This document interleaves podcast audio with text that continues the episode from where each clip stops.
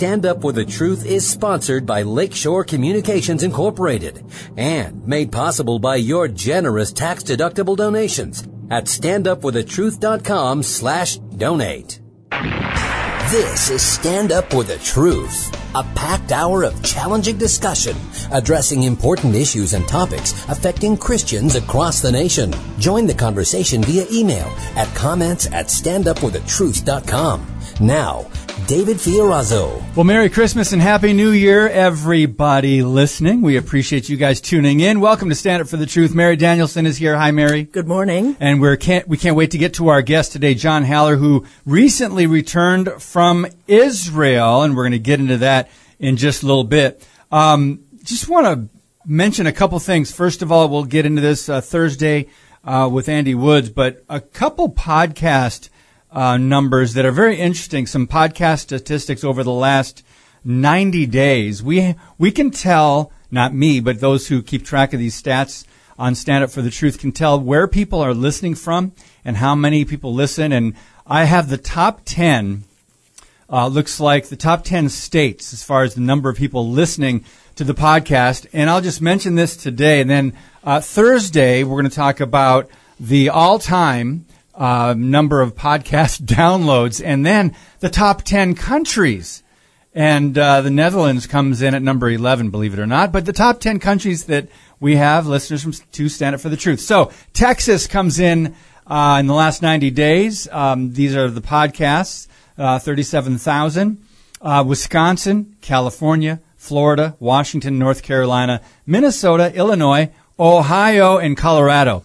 Uh, we're going to really work on John Haller to try to get those Ohio numbers up uh, in the top three. But uh, anyway, let's get to the podcast today. John Haller is with us today. We tried to schedule a live phone call and podcast uh, last week or, or, two weeks ago while he was in Israel. Just couldn't work that out for various reasons. But he's been on the show many, many times. He's one of your favorite guests from what we hear from you guys. And uh, he's known for his weekly prophecy updates. And you can check out the Fellowship Bible Chapel YouTube channel. That's FBC YouTube channel, and he covers Bible prophecy, world news, discernment, apologetics, worldview issues. John Haller, welcome back to the podcast, brother. Good to be back. Uh, I was uh, the the reason I couldn't schedule it that day was we had uh, uh we're going to do it on Tuesday, I guess, a couple weeks ago. But yeah. that day they took us down to uh, an army base near uh, Gaza uh, this, it was a stunning trip. I mean, as you go down there through southern Israel, uh, you get out of Jerusalem and the really bad traffic and you get down into the, it's, it's, it reminds me very much of the Central Valley of California, uh, with the agricultural area. So we, uh, but we didn't get back to the hotel till about 10 p.m. at night. Mm-hmm. So it was just not, which was well after you uh, record the show. So, uh, it just didn't work out. But I, you know, I, also had an interesting, I, mentioned this on my update a week ago Sunday as we were coming back in. Uh, I've flown, I don't know how many hundreds and hundreds of times I've landed at the Columbus airport. I used to travel, you know, many times a week. And, uh, I, you know what it feels like when you get, to, you should, it should feel like, and we were coming in way too fast. I happened to be sitting next to a Delta pilot and uh, we still had internet access, so I put my speedometer app. I have a speedometer app on my phone, and the landing speed for a regional jet like that is about 135 miles per hour. Uh, we were doing 335 as we're approaching the landing. And then they pulled up and went around and they came in and they said, okay, we have to prepare for an emergency landing. You know, so I texted my wife, uh, I love you. Please pray. And she immediately knew something was wrong because I don't usually put those two things together that way. And then I told her, you know, I texted her a little bit later and we did an emergency landing and they stood on the brakes and we landed about 210 miles per hour, but wow, wow. still pretty fast. The brakes heated up. They had the emergency equipment out, but you know, it, it's interesting. You sort of sit there and you wonder like, okay, what, what do I need to tell people that, you know, what do I need to tell my mm. wife? Because you, you don't know. Mm. Uh, some of my friends who are pilots, they wrote to me and they said, well, you know that all airplane landings are, are controlled crashes, mm-hmm. which is kind of a mm-hmm. really comforting thing for those who have a fear of flying. but, but you think about, you know, what's really important. And so yeah. let me put it in context of what I was doing two weeks ago today. Mm-hmm. on the trip to Gaza, we, we went down to an army base. The general showed us a tank and he drove the tank at us and turned and sprayed us all with sand. And I mean, I was picking gritty pieces of sand out of my ears for a couple of days after that because I just, I just was covered head to foot with this dirt. But we went to, so we went through the urban warfare training center that they have there. Uh, it's a mock-up of Gaza. They even have Islamic, uh, jihadi graffiti and everything on the buildings. They have a huh. tunnel. Uh, it's, it's a complete mock-up. It's, wow. it's unlike almost anything in the world. And so they showed us what they do and how they train. And, uh, he also did, a, the general also did a video, a little briefing for us like they do with the soldiers. Uh, he said, uh, this is, uh, this is a, a car coming at you and you have eight seconds. You have eight seconds to think through the 15 things that you need to think through. What are you going to do? How are you going to react? What will happen if you do this? Uh, so this is how they train them. Mm. But then after the training there, we went over to kibbutz, which was, um, the fields of the kibbutz go right up to the Gaza fence. So where we were standing at one point was about a fence around the kibbutz was probably a mile from the Gaza border. And, you know, they have terrorist infiltrations. The Jerusalem Post has a story this morning that uh, the Shin Bet uh, security uh, police in Israel uh, took out, arrested a terror cell that was planning a major bombing attack uh, in Israel. Hmm. And uh, and hang on a second here, my browser seemed to want to close up on me. So so we had this. So we're there a mile away, and the the lady came and she spoke and and she said, you know, listen, I call this 95% heaven, 5% hell. Because when the rockets go off in Gaza, shoot, they're shooting rockets towards Israel. Uh, my app goes off or I hear the sirens. If I, I'm someplace I can actually hear the sirens, I have 10 seconds to get to a place of safety. So I call it 95% heaven, 5% hell uh, when went up the road uh, and met the had a dinner, and the mayor of the area came to speak. He was injured in a rocket attack on that kibbutz we had been at in the morning or the afternoon, and the two men killed, and he lost both of his legs in the rocket attack. And there, the people were saying, "Well, we call it 99% heaven here because we have 15 seconds to get to a safe room." And then when I went up to Efrat, uh, near Bethlehem, a Jewish community for Shabbat dinner with some friends uh, who are Orthodox Jews. They, you know, the kids were. I told the story, and the kids said, "Well, we have a minute and a half here." But I was sort of trying to think of this in the context of the incident when we landed, and uh, what what they go through every day, what they live with, and the terror threat, and then. Mm.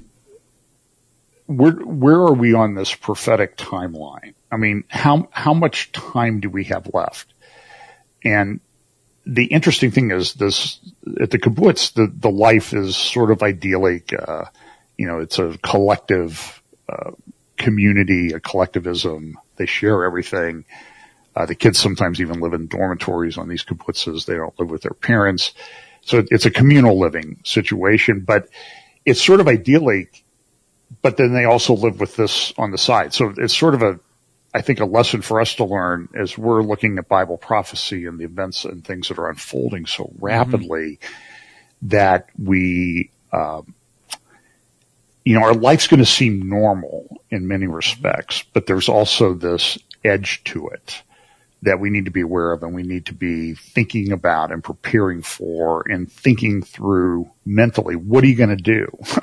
what do you do when you have eight seconds or 10 seconds or 15 to really to make a decision. And I, I think I think we're really sort of approaching that point with the rather chaotic situation that goes on in the world. Mm-hmm. So, John, um, you mentioned Israel's Urban Warfare Training Center. A, a, lot of people, what you just shared about how much time they have when the alarms go off. There's a, there's so much to unpack there and I think we should take a few extra minutes and do that right now because a lot of people in America, in the West, don't hear that in the news. We don't understand. We just think Israel's the aggressor. you know, so these people have been trained. The, where you went was a training center for IDF or citizens or, the, or what? The Israeli defense. This is where the military goes and trains. And In fact, okay. I'm, I'm pretty sure that uh, the the facility there is so comprehensive, and I think it's unique in the world that even our special forces go there and train. Mm. Uh, for what it's like because of the close quarters, the narrow alleys, the buildings, and you know, and they've they've done a mock-up of what it's like in Gaza, which really is in Gaza City is one of the most uh, densely populated places on the planet.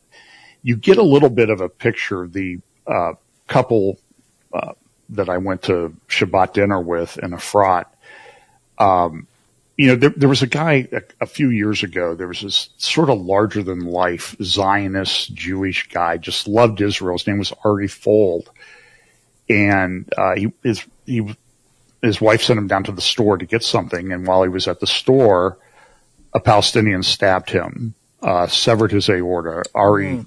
uh, ran after him, shot him, and killed him, and then collapsed, and Ari died. Wow. And Ari was a bigger than life guy, and I remember the Sunday that this happened. Um, because he was a, I either followed him on Facebook or he was a Facebook friend. I never met him, okay, but I, I loved his love for Israel. I, you know, his love for his family. Uh, he did debates on television in Israel and that type of thing. And, um, there's a guy named Avi Abelow, uh, and if you want to follow him, the Pulse of Israel is his uh, social media site. And, and he's a Zionist Jew. He lives in Efrat, uh, down where I was uh, for Shabbat dinner. And I was on my way to church and his thing popped up on my Facebook feed and he was at the Western Wall crying because Ari Fuld, his friend, had been killed. And it was interesting on Thursday night. I was uh, did some things in the old city, went to the Western Wall tunnels, and then I was walking through the Jewish quarter. I love the Jewish quarter. Stopped at a store where there's a guy that I know. Uh, there in, in the, the, square where they have the menorah, the menorah that they've built for a coming temple. Uh, it's it's a replica of what's on the Arch of Titus mm-hmm. in Rome. And uh, as I was walking there, here comes Avi down the street doing a a little video with his little Osmo gimbal and so I followed him and then caught him and I told him the story. And it's just, I don't think we understand what they live with. No. Mm-hmm. A week ago Friday, my friend, uh, uh, Brian Schrauger, who's done some writing for Jerusalem Post and other media and lives in, um, lives in Israel. We went down to Hebron and Hebron is one of the, the, the site in Hebron, the tomb of Machpelah, the tomb of the patriarchs of, of Machpelah the cave of Machpelah in Hebron is the second holiest site in Judaism next to the Temple Mount. Uh, and the Western Wall. The uh, this is a structure that was built by King Herod 2,000 years ago. It stands pretty much today as it did. It's been through earthquakes and everything. This this Herod guy built stuff that is just it blows your mind 2,000 years ago. And in the Western Wall tunnels, by the way, that I did in uh, the tunnels under the western wall and that type of thing along the side of the Temple Mount. The structures and stuff down there that he built back 2000 years ago that they've excavated over the last 10, 15, 20 years that you can now go tour.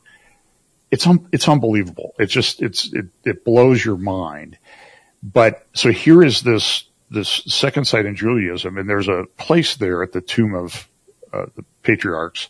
This is where Abraham, and by the way, there is no question on this. Nobody really disputes this, that this is where Abram bought the cave of Machpelah for a burial site.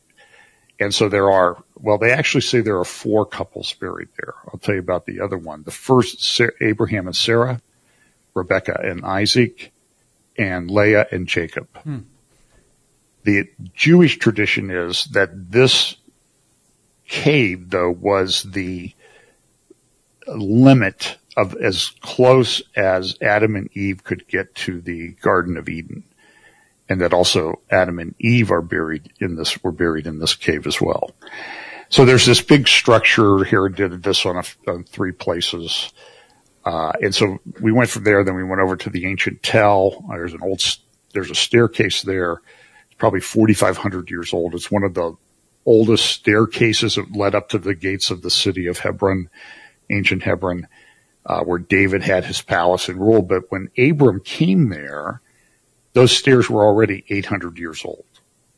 So that, and so Abram was around about 3,800 years ago. So kind of factor that in. And then we we stood there and Hebron is the most divided city in Israel. I mean, when you're in Jerusalem, uh, the hotel we stayed in was in, uh, until the 67 war was in Jordan, the area controlled by Jordan. And even now when you're, you're doing things, there's just these weird things that only ever happen in Israel. You, you're walking around. and says you're, you're you're crossing into another country. Do you want to do that? And well, I'm in Jerusalem. I'm in the capital of Israel, but the, the media sites and the mapping companies and everything still recognize this. When I was in the Arab part that used to be part of Jordan in Jerusalem, I would check my weather app, but I, I couldn't get the weather across the street because it was a different country. Oh my goodness. and it's just, it's, it's absolute insanity. Mm-hmm. And so you see these things like, uh, I met a guy at the conference named Itamar Marcus. I had met his brother in the airport many years ago. He runs a thing called Palestinian Media Watch and they just came out with a, a, a publication about uh, terror, uh, training, training tots in terror or something like that. I don't remember the name of the book exactly. Um, I have it here. It's called Teaching Terror to Tots and they look at what they're teaching in Palestinian schools and they're, they're, they're teaching these narratives. And so wow. I think this morning Itamar had tweeted about the fact that the, the, the old anti-Jewish tropes, uh, are being, are being, um, put on social media now. They're, they're, they, it's Christmas. So they say things, Jesus was a Palestinian. And, um, you know, he, he and, and Joseph and Mary were, were Palestinian refugees. and, um, and it's, it's just this narrative. Uh, and then they also say the Jews killed Jesus and this has led to a lot of hatred. And, and so some of us are trying to, um, you know, get, um, get away from that.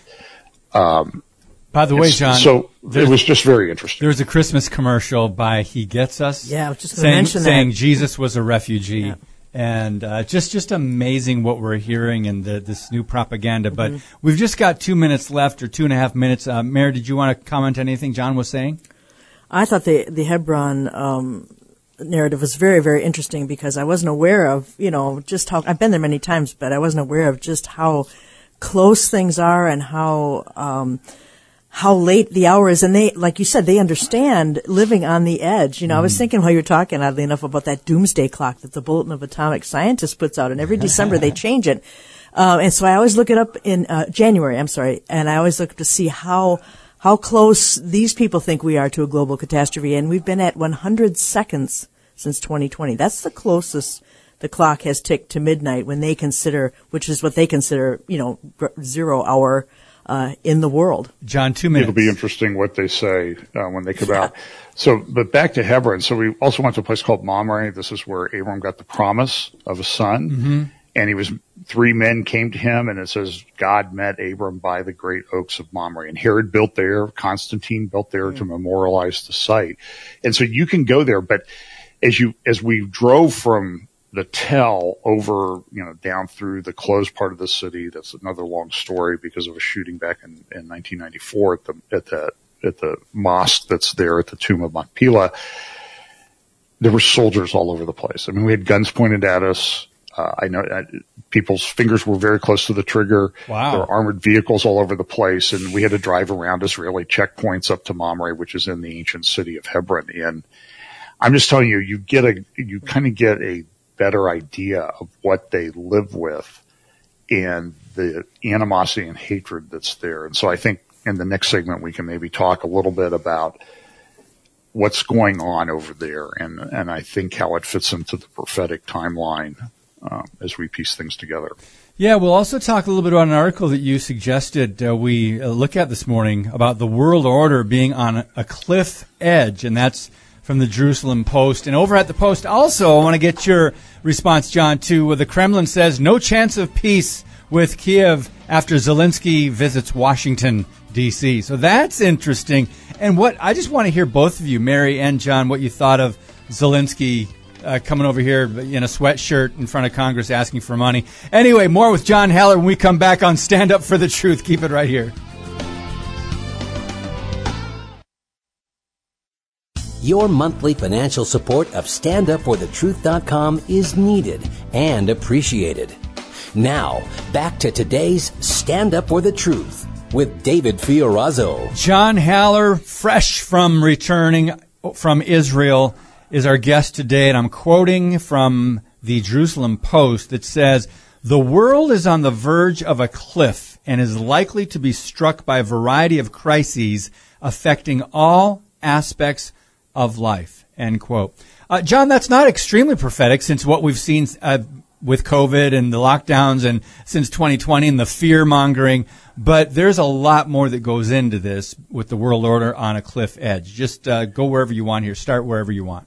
Sure. You, you understand that the Israeli intelligence services and military, they're highly trained and they, they do things that are just, they almost seem miraculous at times. I mean, the ninth, the victory in 1967, uh, did have some, I, don't know how else to describe it, some supernatural aspects to it as they were able to restore control. So, for example, I think before the show, Mary, you and I were talking about the fact that uh, for 700 years, from 1257 to 1967, the Jews at the second site, second holiest site in Judaism, they go there to pray. They don't go there to pray to Abraham or to Isaac or Jacob or anything like that.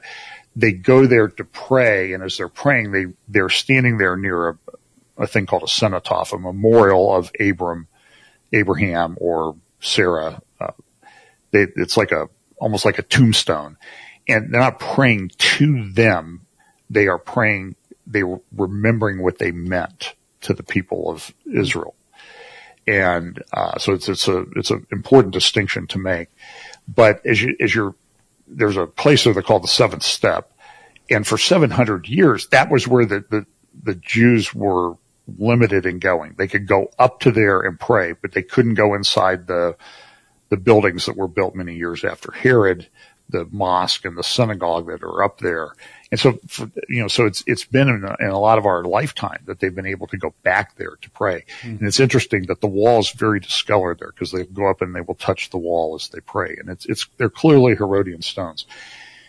So the, the security service there, I mean, and you see it being played out in front of you when the soldiers are all over the place, uh, on Shabbat a week ago, in talking to my friends there sort of like, well, you know, this is what we do in Shabbat because this is where the Muslims get upset and things and they throw rocks at each other and they fight back and forth from both sides. But the people of Israel there, I mean, they've come back and I think, and I, I think that we all in this part of the prophecy community agree that this is prophetic. It's not done yet. When you look at the prophecies in Ezekiel, say 36, it says they'll come back and they'll come back in unbelief and then I will give them a new heart and they will know that I am God. Mm. So we're sort of in that transition phase where they're, they're back in large part and they're more coming back particularly with the rise of anti-Semitism in the East. So the security service in Israel, the Shin Bet and the Mossad, you know, they do these amazing things like they go to Tehran and they get a whole warehouse of the Iranian nuclear program secrets, notebooks, discs, CDs, and all this thing. And not only do they go there and find it, they transport it all the way out of Iran and Netanyahu, you know, five years ago or so, uh, during one of his earlier uh, trips through the prime minister's office, comes out and says, look what we found. So now they have this reports and a, a national intelligence assessment. It's a little bit different, but they're coming out and they're saying the world, the world is on the edge of a cliff and there's things that, uh, are happening. They, and, and I think this all, when they, when they look at the security situation in the Middle East, the wars that are going on, the war between Russia and Ukraine and how that ha- does have a direct impact on Iran. You have Russia and Iran working together on weapons. They had formed a alliance last year. Uh, that a lot of us talked about. Well, now it's it's being strengthened because Russia needs weapons, and so the Iranians are providing them with drones. Now there are reports that not only in exchange for 1,700 drones, you're going to get 34 of our relatively advanced fighters. Uh, to Iran. Now they have a limited range. I don't know how much of an impact they'll make, but they, will be able to cause a lot of trouble in the oil ship, oil and gas shipping lines in the Persian Gulf. So the, the guys in Israel are looking at this and they just say, um, uh, they're, they're doubling down. So, so Sunday I talked a little bit about another aspect that a lot of people don't talk about, about the demographics. Unlike any, almost any other time in human history, we are at a place where, uh, these players in end times Bible prophecy that we see are going through demographic collapses. Now, I had somebody give me like, oh, you don't understand. Things will, they'll turn things around. They'll get things better. This is not going to, and the guy was a little bit snarky in the comment on YouTube. And I said, they all take this into account. And so when, when you look at, for example, now population of Ukraine when the war started was 41 million. It's projected to be down to 24 million. Wow. You see, oh you see Syria was 22 million and 10 million people.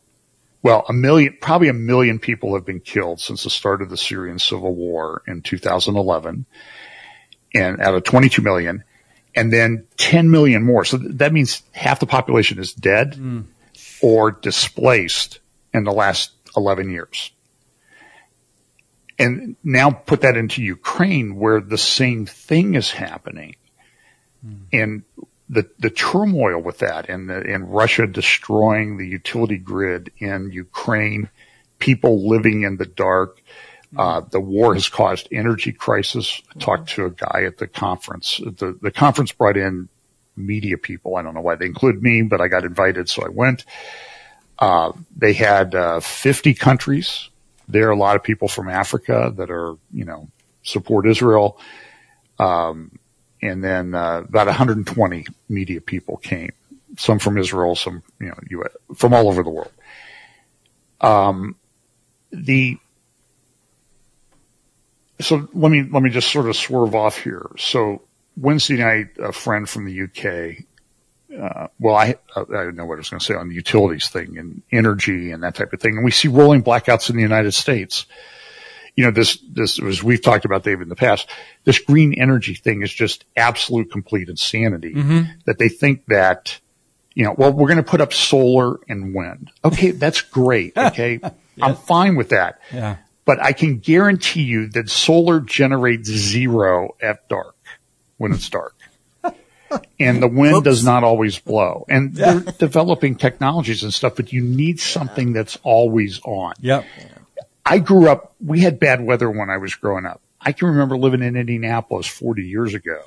And we had like every year we'd get down in the 20 some below zero range. Well, you live in Wisconsin. Mm-hmm. But the thing was the power didn't go off. The power's going off in different places. In Ohio, we get inner, you know, we get uh, emails from American Electric Power like, well, you know, try not to use too much power here because we've got this you know, the grid could, we may have to do rolling blackouts. And they're doing rolling blackouts in places around the country right now because there's not an always on power source and they're shifting everything to green energy. The whole thing is insane. I heard you, mm-hmm. David, talking recently about the 15 minute city yeah. where they, they were so good on the lockdowns. Yes with COVID. Now they want to, now they're going to do that for green energy. Yeah, John, for those that missed that part of the podcast I think Mary and I did a week or so ago. They are literally trying to work on that. What was the city that they're actually implementing that in? It's in Oxfordshire uh, oh, yeah. County. Okay, that's yeah, it. Yeah. The city of Oxford. So, so John, sum that up. The the bullet points of the so-called uh, you know climate change. You know, fifteen minute city. Well, they're going to say that you, we're going to make the city so that everything is within a 15 minute walk of your house. Or bike ride. Or bike ride and and if you do drive, you're going to be limited to certain sectors of the mm-hmm. city. And if you drive to a sector where you're not allowed, like in the UK in Oxford, they're saying it's a hundred and fifty dollar fine. Yep. Wow. If if you if you just cross the barrier.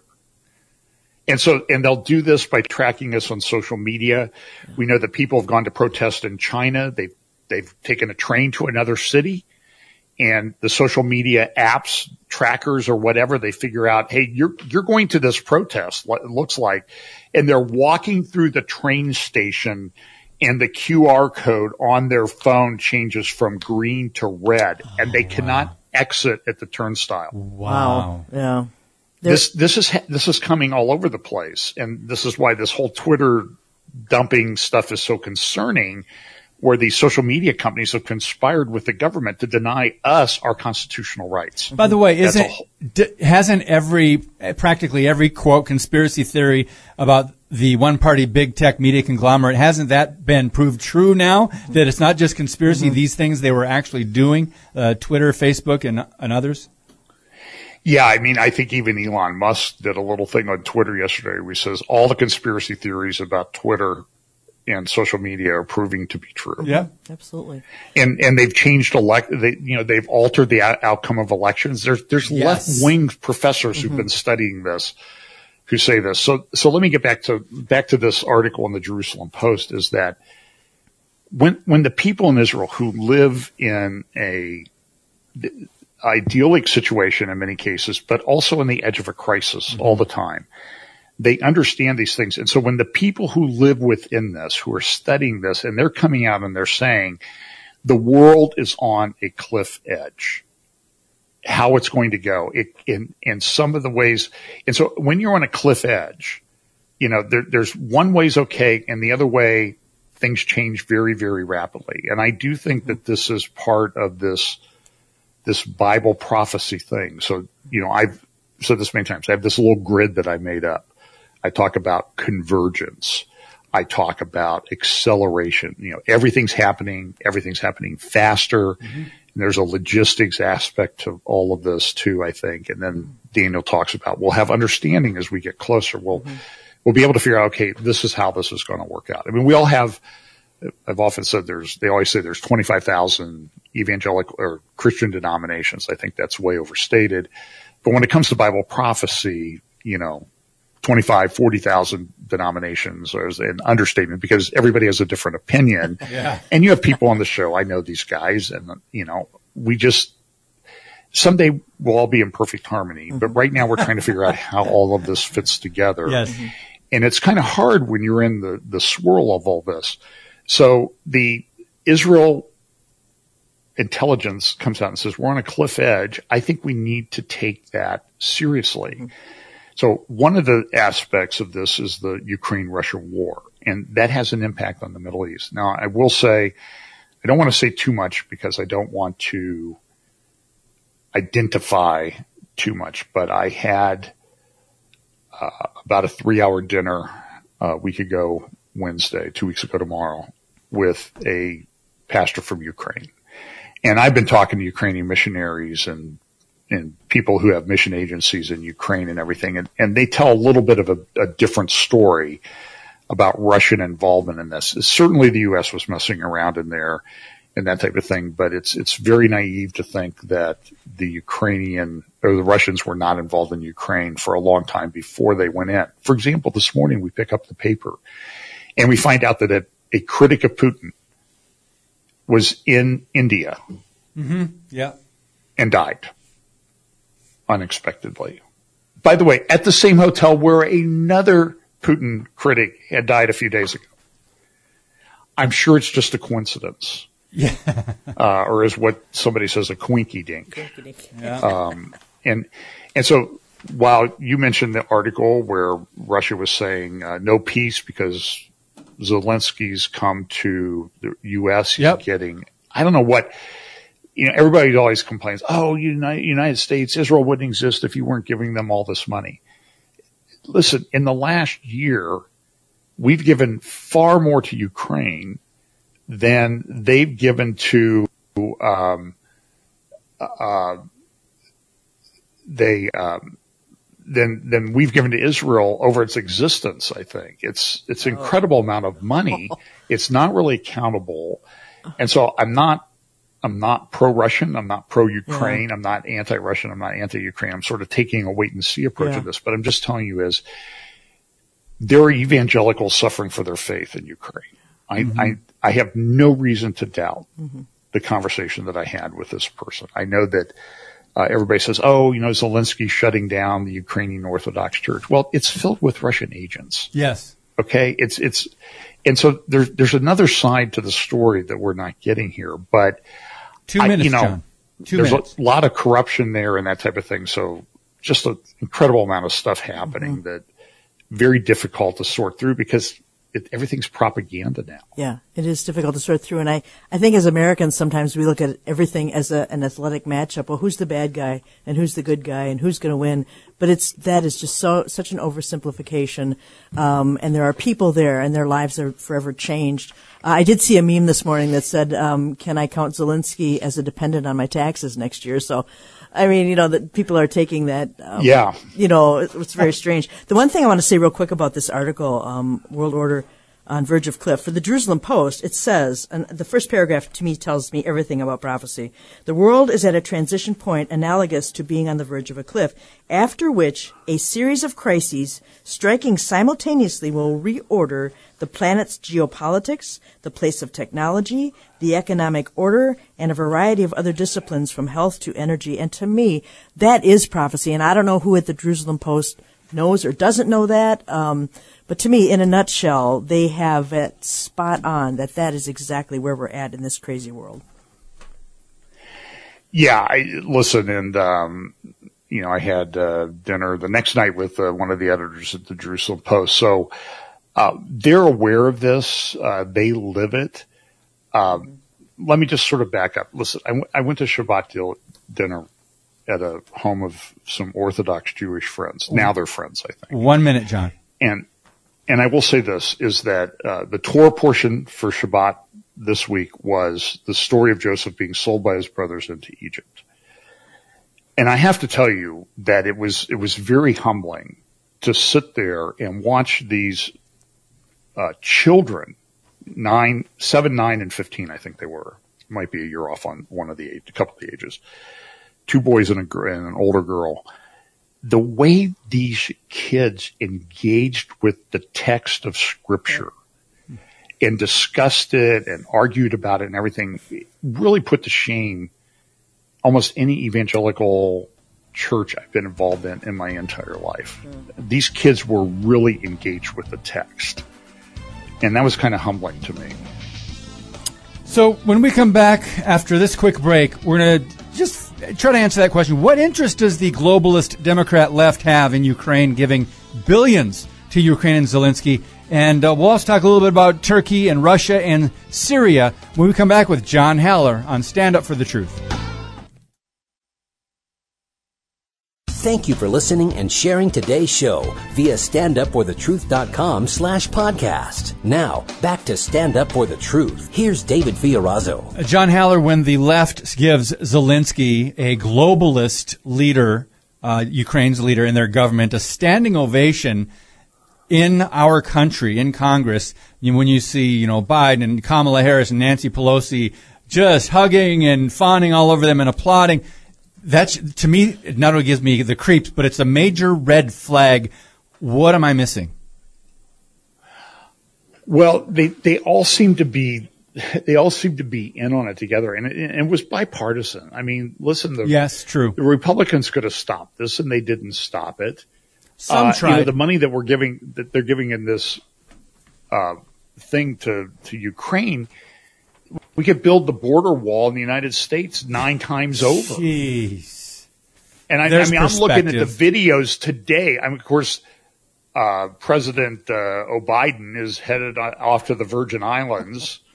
Of course. Uh, in the midst of a, a, a, deep freeze. I get his flight's going to work. Southwest, I mean, there's a complete meltdown in the United States air transportation system.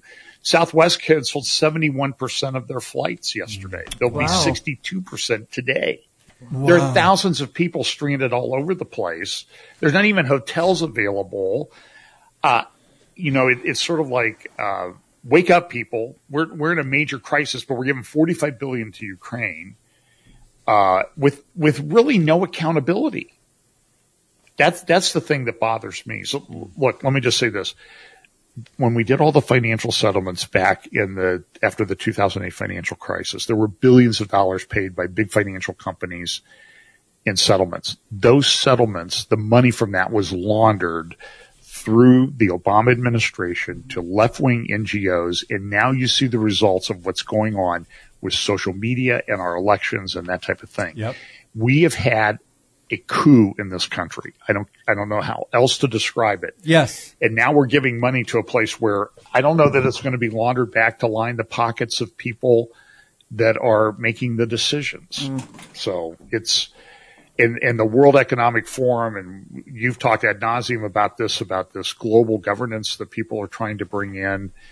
Uh, you know, we could we could sit here literally and talk for hours about this because of all the little different things that are going on and converging right now. SDGs, That's- that's very clear. Sustainable Development Goals. Mayor, we, we wanted to uh, talk about this last topic before we get let have to get, say goodbye to John. Yeah, um, there was another article on December 23rd in the Jerusalem Post, and it says Turkish Russian strategy for Syrian endgame emerging. And I think that's very interesting because there seems to have been a bit of a stalemate since, I don't know, about 2018, since about then concerning Syria. And there, just a little bit of backstory here. Uh, there are three areas of control in Syria right now. Um, Assad has 60%, percent and he is backed by Russia and Iran. The Syrian Democratic Forces are backed by the U.S. and the Kurds. Um, and then the, the other one is the Syrian National Army backed by Turkey, and that's 10%. And we know that the Turks hate the Kurds. And so there's a lot of stewing going on here. But what's going on? I mean, we haven't heard a lot about Syria, um, you know, Damascus, destruction of Damascus in, in Isaiah and all that. What is, are things heating up over there? Is this going to be a Russian, Yeah, you- Turkish huzzah, or what it's is this? interesting. Yeah, it's interesting to bring this article up, which was published last Friday in the Jerusalem Post. Uh, a week before that, on Thursday night in Jerusalem, I went out, and the author of this article, Jonathan Spyer, who's one of the best war correspondents in the Middle East, was one of the people at dinner. Ooh. And we talked about this for a couple of hours. So I, I sort of got a preview Nice. of um, um, we kind of got this preview of I got a preview of this article. And so what's happening is so Turkey hates the Kurds. Uh, and by the way, there are Kurdish Christians that are being horribly persecuted in Yes. Kurds. Yeah. You need to pray for them and there's organizations that support. I know we, we help send some money at FBC to that. Um, and, and so Turkey's economy is in the dumper. Uh, Erdogan uh, had a major rival for the presidential election that's coming up in 2023. That guy just was convicted of criticizing the government and barred from office. And so, uh, like, this is how Erdogan removes his rivals. He's threatening to go into the Kurdish areas. Turkey doesn't, or Russia doesn't like that because Russia has a lot of interest in Syria. And, you know, Israel keeps, thr you know, doing attacks there, sometimes with the approval or tacit approval of Russia. And so I think what, what Jonathan Spyer was saying in this article is, listen, this is, this is setting up a situation so they all come out looking good. So Turkey's threatening to go in further into Syria. This is what they've wanted for a long time. And then Russia says, no, no, that's against our interest. And Turkey is saying Iran is having terrible uh, problems with protests in the country. They're executing people. Young people, 16 year olds are getting executed because they're opposing God or opposing the plan of God or something is the charge. And a lot of that, uh, protest is originating in the Kurdish region of Iran. And so now you have sort of Turkey and Iran have a mutual interest. And then Russia's going to come in, and I think Russia's going to come in and with a, a plan, and Russia's going to look like, here, look at us. We're the peacemakers. We were able to achieve this. Then there are other areas of conflict where Turkey's going to help resolve the situation. Maybe Ukraine, Russia. I mean, this morning there's a, a, post I'm reading that Putin's saying we need to have peace negotiations. Whereas just a day or two ago, he was saying there's no way we're going to settle this. Mm-hmm. Now they're talking about this. And I, and what Jonathan was saying at dinner was they're going to set this up so that Russia looks good, Turkey looks good, Iran looks good, but they have this alliance and it, it's, it's not a perfect alliance. They, they don't get along on a lot of things. There's a lot of competing interests, but you know, this is, at least appears to be an alliance that's very active in the end times. Uh, in the midst of which, you know, I'm seeing articles in the uh, Western press that says it's going to take Russia 30 years to rebuild. Mm-hmm. They're, and they're getting weapons from Iran. Mm-hmm. And that gets Iran the experience with those weapons so that if they eventually want to use this in an attack of Israel, and believe me, there's, there's a, all this stuff that's going on in the West, what they call the West Bank, Judea and Samaria, uh, terror attacks, uh, conflicts, wars between the clans in the uh, Palestinian areas. Uh, is who's going to take control of uh, the Palestinian Authority or the Palestinian areas. They call it the day after Abbas dies. And he's 87. So th- that day is coming and they're all doing this and Turkey's funding a lot of this unrest that goes on in Jerusalem, but then they back off and it's, it's very complicated. Hmm. Uh, and it's very messy the way this whole end time scenario is going to mm-hmm. play out. But I definitely think that we are at that period of time. Mm-hmm.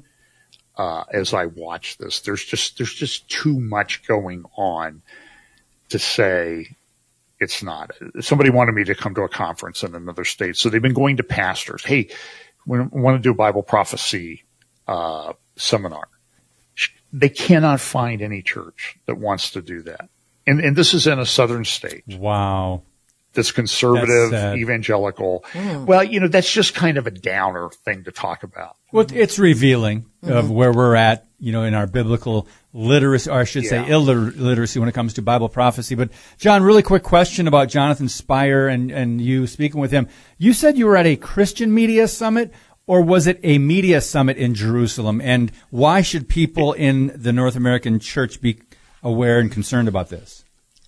Listen, what you should see going on in Israel are stunning parallels to what's going on in the United States. Now, whether you agree with Netanyahu or like him or not, okay, um, there's been a weaponization of the legal system against Netanyahu. There's been a weaponization of the Supreme Court system against people. So, for example, there's a guy in Israeli politics named Ben Gvir He's from the National Religious Zionist Party.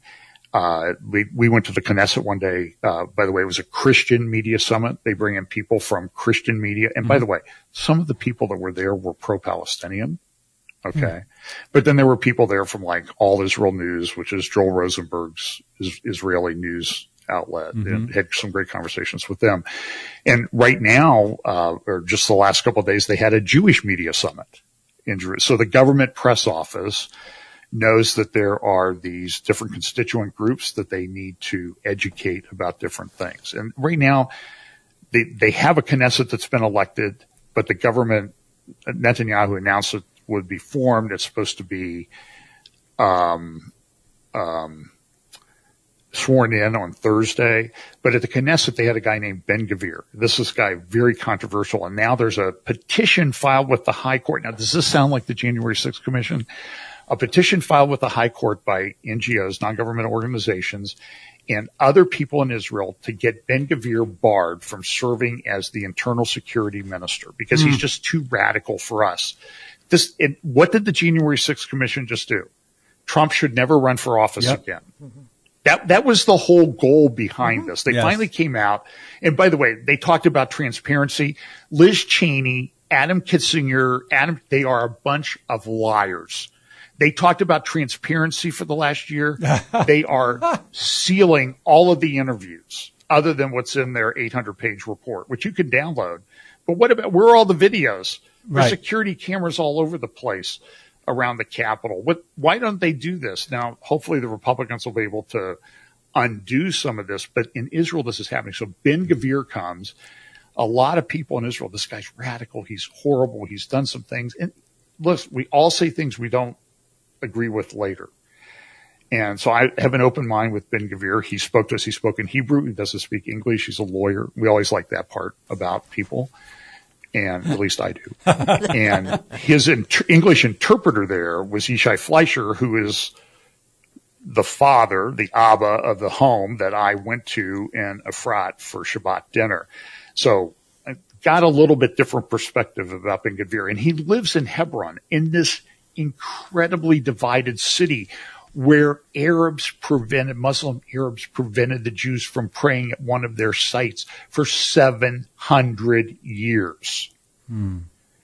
And that is, um, that's the reality of the situation there. So there's this incredible parallel between what's going there on is. in Israel and what's wow. happening here. And it, they're doing it in Europe and everything too to, to shut down people we don't agree with, to shut them up.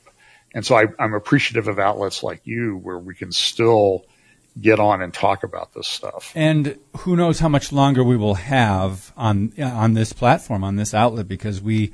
Um, by the way, three minutes left in this podcast today. We are going to do another podcast with John Haller next week. You will hear that, uh, I believe, next Wednesday. But we, we've because there's so much we didn't get to talk about, including the uh, well, the J6 committee and just the lies and what the media is is you know, censoring. Also, church going and belief in God at historic lows. But what is surging? Mega churches. We're going to talk about that next week. But here, just for us, John, I know you've had your problems with, with YouTube. Um, here, you know, we've had uh, Facebook shadow banning us since 2018. Uh, Spotify has been, quote, reviewing our account uh, since December 1st. And apparently, I don't know if you can get our podcast any longer on Spotify. There are other outlets. We're trying to take care of our server issues, put everything on a new server, but there's, it's just a matter of time. Um, so we're finding new ways to get information out. John, talk a, a little bit about Christians, free speech, and just how to get good information with all the censorship that's going on.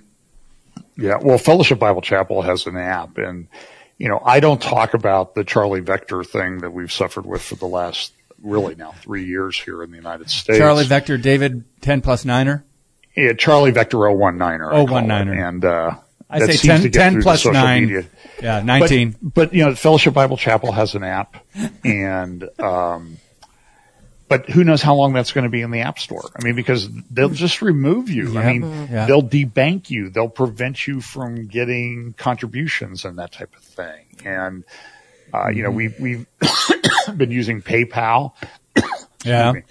PayPal's now taking people off their mm-hmm. platform that yep. have a, a point of view that they don't agree with. But look, yesterday, uh, the Twitter dump was all the stuff about treatment for Charlie Vector 019er and how that was suppressed. And now there's study after study coming out. Listen, we, we've gone through a massive propaganda revolution yes. in this mm-hmm. in this country, in this yes. world. And, and believe me, listen, you know, whether you agree on Russia, Ukraine, who's right, Russia's behind a lot of this. Russia's been pushing ESG. Saudi Arabia's been pushing ESG. Saudi Arabia is building a city called Neom. It's not a 15 minute city, by the way. It's a 100 miles long It'll have 9 million people. They're building it. I've seen the satellite photos of they're actually building the foundations of this thing. It's going to be a five minute city. And it has this very sort of looks like the hanging gardens of Babylon in some of the pictures you've seen. Wow. If you see the interior renderings. And look, is this a Babylon of the end times? I, I'm just telling you, we live in this incredible time where the things that the Bible talked about yep. thousands of years ago are coming true in front of us. Yep, convergence, yep. acceleration. We got it. John Haller, we'll speak with you next week. Merry Christmas, Happy New Year to your brother. We'll talk soon.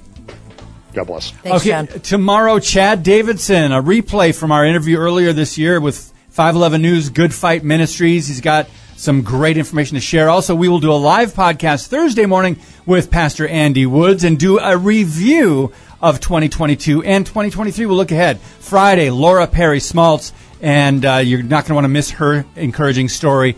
Well, as always, God bless you and keep speaking the truth about things that matter.